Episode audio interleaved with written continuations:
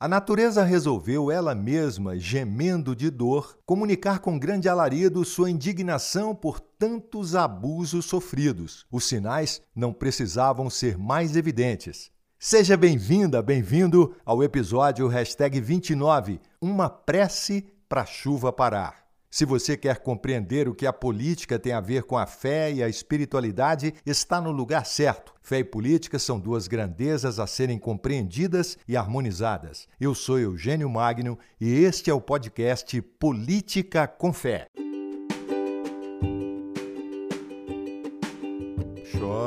Chove chuva, chove sem parar. Chove chuva, chove sem parar. Pois eu vou fazer uma prece para Deus nosso Senhor, pra chuva parar de molhar o meu divino amor.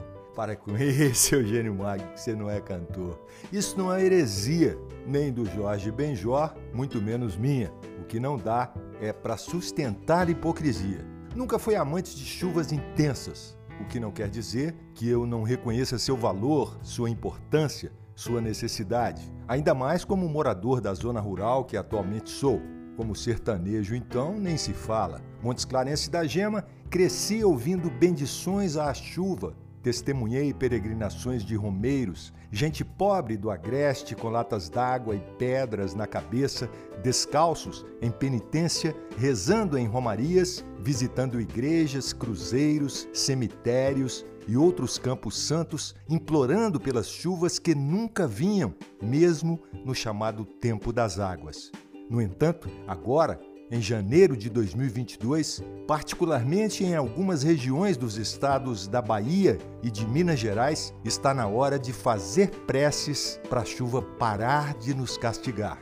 Todos sabem que a chuva é uma dádiva da natureza e que em determinada estação do ano ela é mais constante, mais intensa. Mas ultimamente tem passado da medida em lugares em que as médias de chuvas sempre foram previsíveis. Nos últimos dias, não só assistimos, como alguns de nós estamos testemunhando em loco quando não fomos vitimados por essas situações calamitosas que atingiram várias localidades. A cada ano a coisa se complica.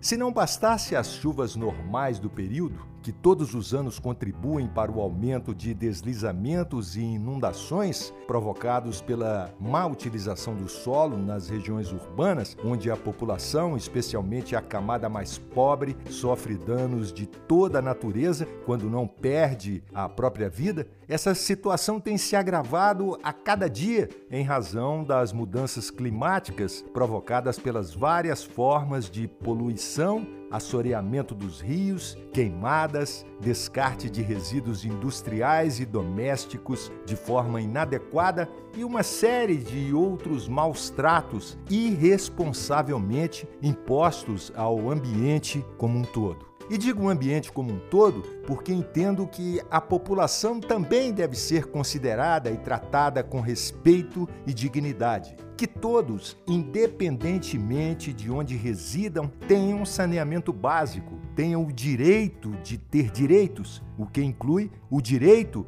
de serem educados para o exercício da cidadania e o cuidado com o planeta para que se evite o constante transbordamento de rios, córregos, esgotos e demais vias de escoamento em razão de má utilização dos serviços sanitários que entope bueiros e joga materiais que deveriam ser destinados ao lixo no esgoto, obstruindo as redes de drenagem pluvial. Mas convenhamos, esse modelo de aglomeração populacional urbana se esgotou, não é mesmo? As cidades grandes ou pequenas há muito tempo vêm dando sinais de saturação. É imprescindível que se repense esse modelo, essa forma de habitar, trabalhar, residir e produzir a subsistência de forma aglomerada. Dia desses ouvi o Papa Francisco dizer que Deus perdoa sempre. O homem às vezes perdoa, mas que a natureza não perdoa nunca. Pois é, a Mãe Terra a cada dia cobra com juros mais altos o que temos feito a ela.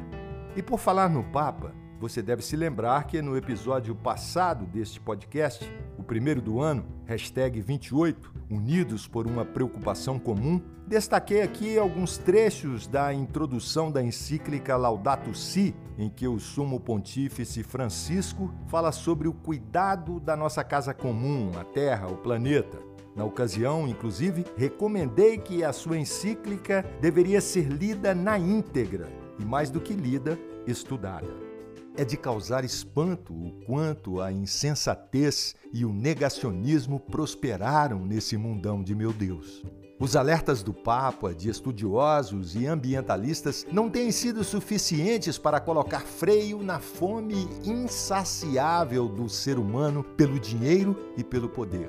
Diante dessa teimosia burra, a natureza resolveu ela mesma, gemendo de dor, comunicar com grande alarido sua indignação por tantos abusos sofridos. Os sinais não precisavam ser mais evidentes. Doenças incuráveis, vírus mutantes e altamente letais, pandemias, sindemias, tempestades, terremotos, maremotos, tornados, tsunamis, secas prolongadas, chuvas intensas, aumento do calor, falta de água, baixa umidade e apagões de eletricidade têm sido uma constante na vida do povo que é atingido por barragens e mineradoras, por falta de moradia, de educação, de segurança, de trabalho e renda e está sempre submetido a situações aflitivas como desterritorialização, inflação, fome, desgovernos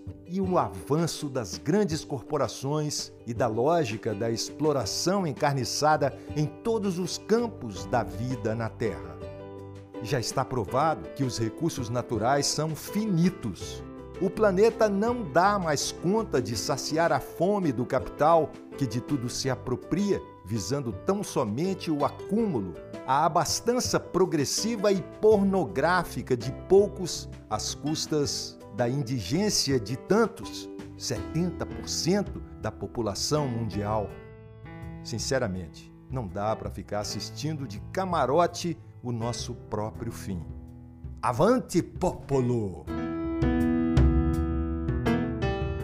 Obrigado pela sua audiência. Meu nome é Eugênio Magno e este é o Política com Fé, o podcast que educa e contribui para diminuir o número de analfabetos políticos no Brasil. Falamos sobre a saúde do planeta e como as chuvas têm castigado a população no episódio 29, Uma prece para chuva parar. Mais um episódio deste podcast estará disponível em 1 de fevereiro. Até lá, um abraço e meus votos de paz.